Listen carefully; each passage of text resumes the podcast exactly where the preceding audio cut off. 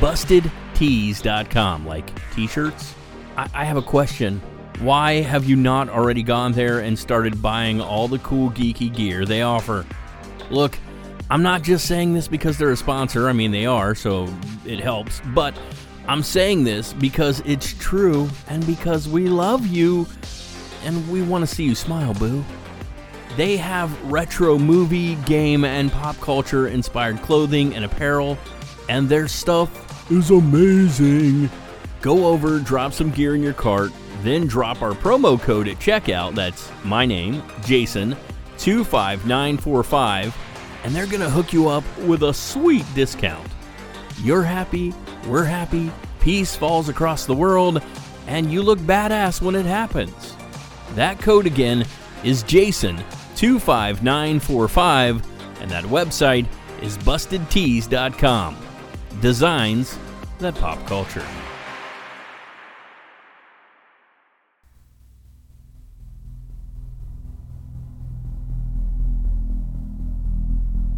Lyric is the story of a cursed town, of a missing musician, a forgotten soul, and a song that will bring them all together under its dark siren's call. Now, a warning. This book contains scenes of violence, suggestions of rape, and other material that might not be suitable for children or the faint of heart. But I hope you stick around, because there is an evil looking for a way out, and it's finding that way through a story and a song.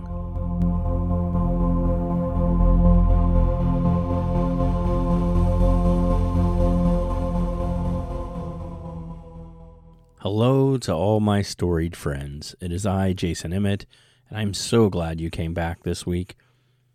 As I said last episode, I'm going to be reading you a short story this week.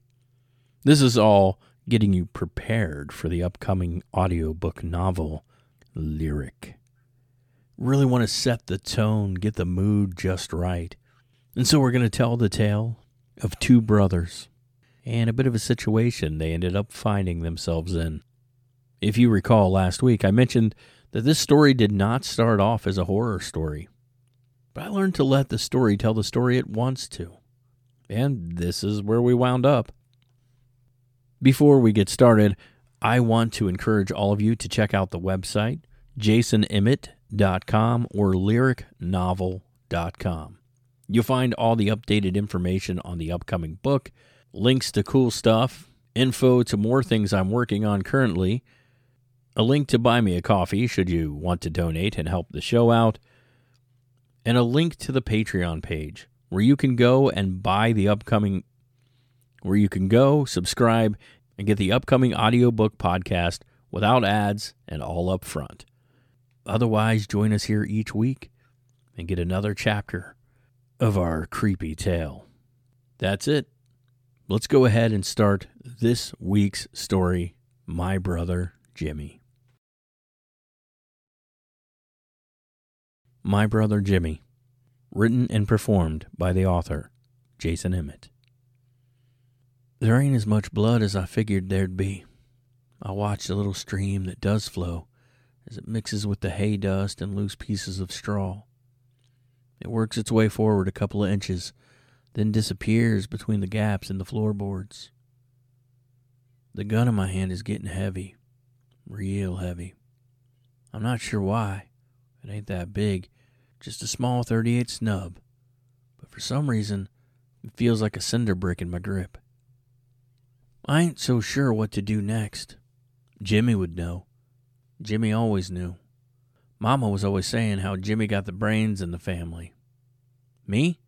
Well, she always said my brain must be filled with holes or something. She wasn't mean to me, didn't treat me any worse than Jimmy, but she always let me know where my place was. As for my daddy, well, he took off on us when I was two months old. Mama said we were better off without him said he was more akin to places like Darcy's pub than the family home. She never even told me his name, although once, when I was around 10 or 11, she starts looking at me all strange, like I had something on my face. I asked her what, and she just shook her head and told me I looked a little like my old man right for a second. My brother Jimmy was four years older than I was. I always figured in some ways Jimmy was better than a dad because he was real good about watching out for me, but he was fun to hang around with too. Jimmy and I always got along, and he was always letting me hang around. It wasn't like other brothers I knew, always fighting and picking on each other. Unlike me, Jimmy was real smart. He was always coming up with little things, most of which I didn't understand. I remember this one time when we was bored and Jimmy, he goes into the bathroom and pulls out the toilet cleaner. Then he emptied out one of the old flat 2 liters we had and filled it about halfway. He pulls me outside and tells me he's going to show me a magic trick, and I get all excited because I know what that means.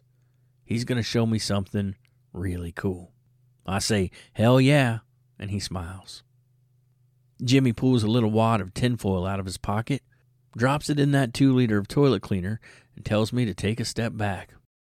A few seconds go by, and that damn bottle erupts, blue liquid and plastic flying all across the yard. When Mama got home, she liked to skin him alive. I just laughed. He told me it was science, some chemical reaction. He was always smart about that kind of thing. Jimmy liked other stuff too. He spent a lot of time down at the school library picking up books on art and stuff.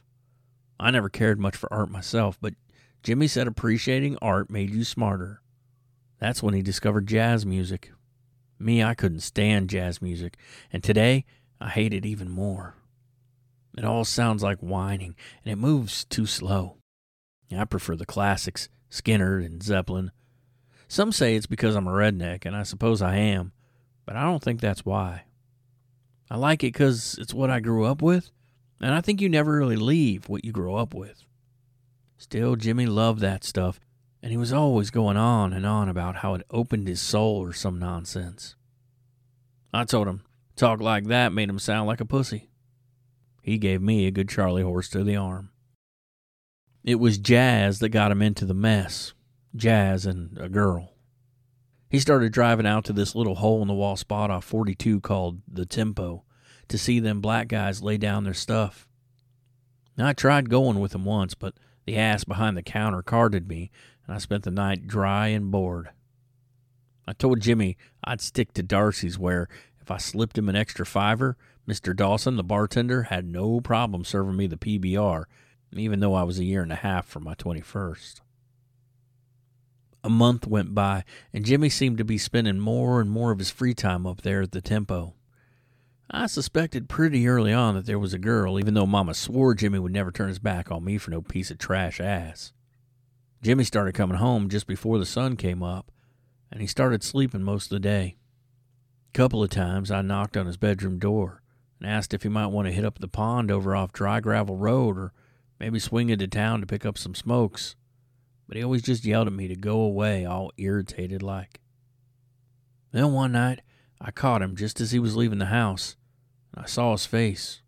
It was all pale and drained, and there were huge dark rings under his eyes. I asked him if he was okay, and the son of a bitch shoved me out of his way and told me to mind my business. I asked him what his problem was, and he started yelling at me and telling me I needed to grow up. I was pissed at him and a little hurt, I guess. I told Mama, and she started to cry. She said she thought he might be doing the hard stuff, you know, like that tar shit junkies stick into their arms. I told her that didn't sound like anything Jimmy would do, and she started to yell. Said I needed to grow up just like Jimmy had. That lit a fire, and I decided to follow him, see what he was up to. Now I wonder why I didn't stop it then, before things got this far. Jimmy started off at the tempo. I sat out in the parking lot in my friend Chuck's Plymouth, listening to half warped cassette tapes and chaining the pack of Reds I had stashed in my jacket pocket. I waited almost two hours before Jimmy walked out with the girl clinging to his arm. She was pretty, too, real pretty.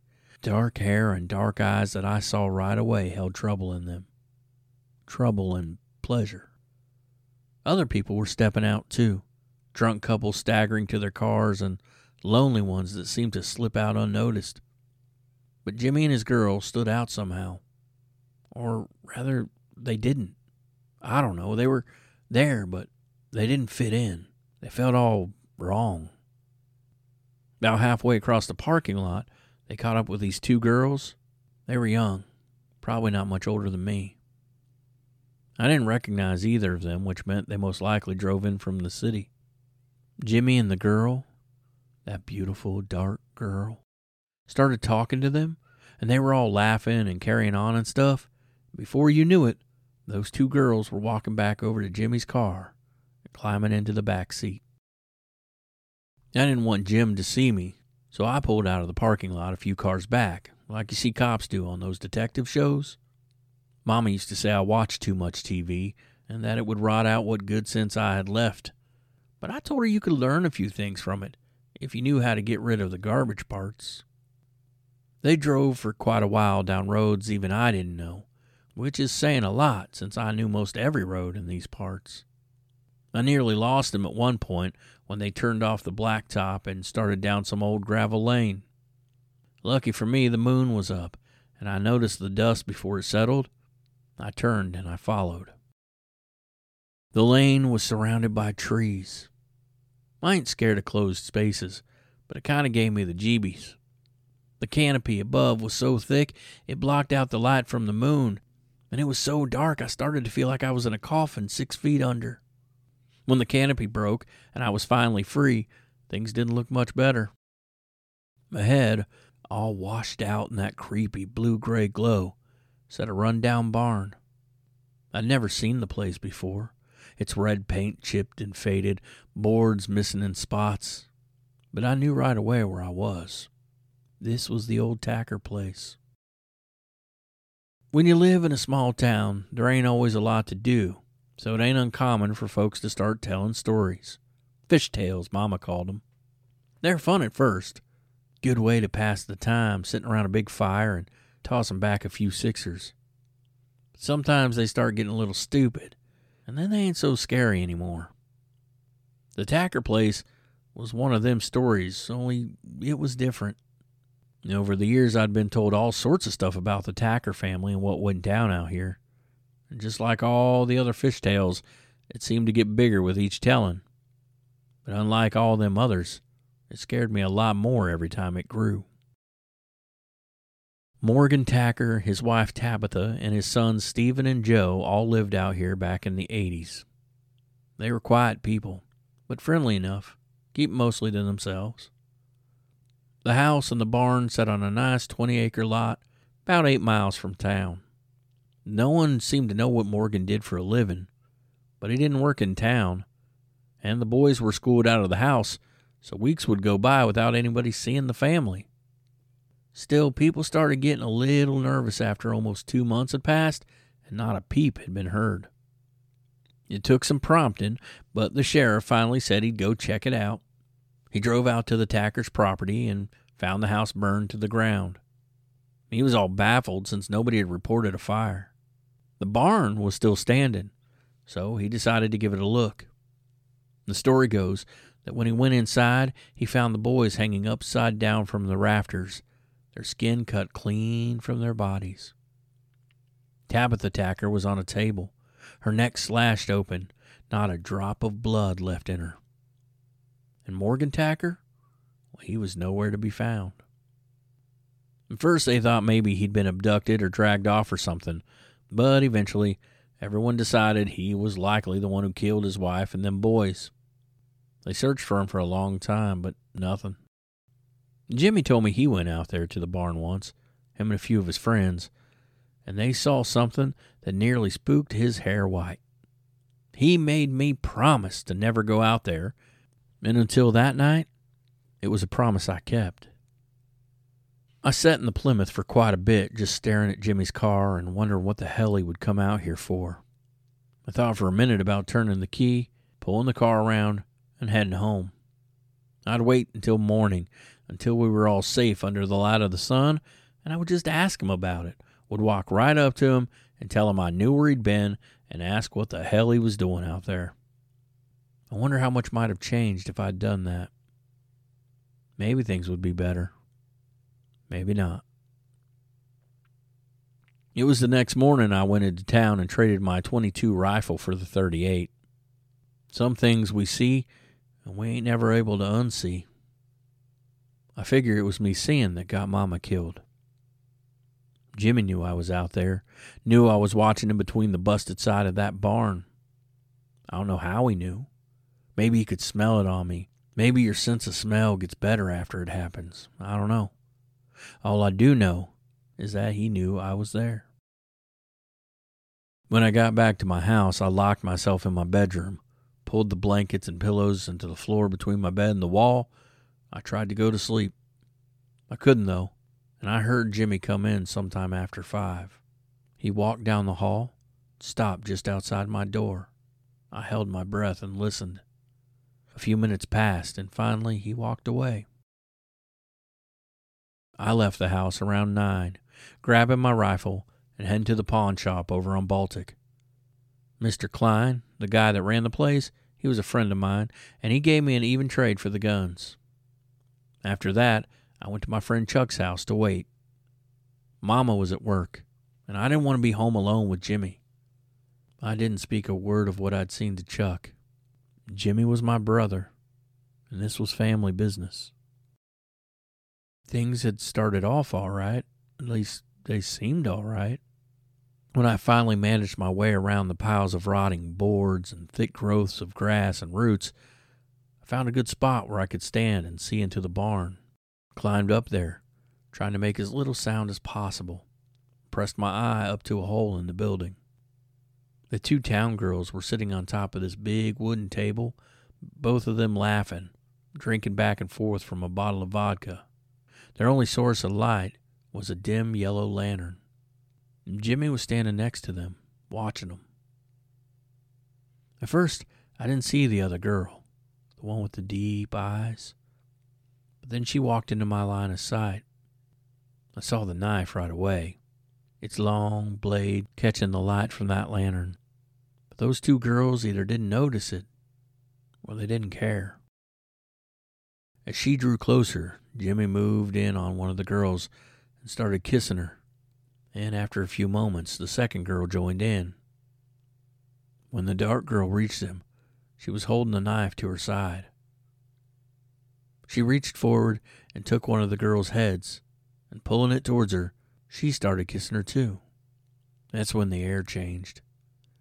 Everything went thick and wrong, and I knew what was coming before it came.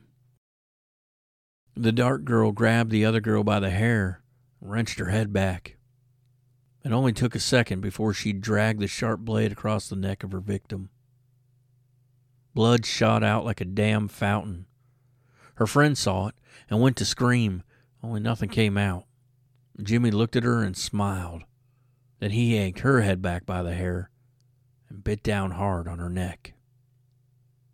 Now she was screaming, her fists slamming into his sides, her body convulsing.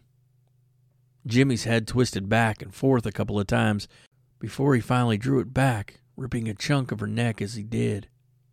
Her scream turned into a gurgled gasp and her fists slowly dropped to her sides. And then Jimmy and the dark girl fed. I watched in horror as they started to drink the blood right out of those throats. They lapped at it, licking and sucking while the life slowly drained from the two girls. I'm not sure how long I stood there. Ten minutes, two minutes, felt like forever. When I finally did snap back into reality, I ran back to the car and sped out of there, my heart beating so hard I thought it might pound its way right through my chest. Mama got home from work around six, and I should have known better than to stay at Chuck's so late, but I wanted to make sure she was there before me. I never thought Jimmy would hurt her, never really thought he'd hurt me either, I guess, but I wanted to have her there, just in case, you know. Jimmy always listened to Mama. When I walked in the door, Mama was sitting at the table picking the peas out of one of them pot pies you could get at the market, six for five dollars. She looked up at me, and I could tell right off she was upset. Having Mama upset with you was not a good thing. Once, about a year before, I accidentally broke her ceramic Virgin Mary statue because Jimmy and me were wrestling around in the living room, and Mama nearly beat me to death with a fly swatter. She was always coming after you with whatever she could find nearby. When I came in, she asked me where I'd been, and I told her I'd stopped by the pawn shop, then went over to Chuck's for a visit. She told me she thought Jimmy might be sick, and that under those circumstances I should have been here with him. I told her I was sorry, but it was too late. Once Mama's fuse was lit, it was only a matter of time before she went off. She stood from her chair and slapped me across the face. It was hard, but she'd hit me harder before, so I took that pain in stride. She started yelling, and I turned my eyes down to look at my feet. I guess that's when Jimmy came in because I didn't see him, and I didn't hear him either. Jimmy said something I didn't quite catch, and Mama stopped yelling. She turned to look at him, and let out a yelp, and that's when I looked up. He was wearing the same clothes from the night before. They were all stained with the copper red of blood.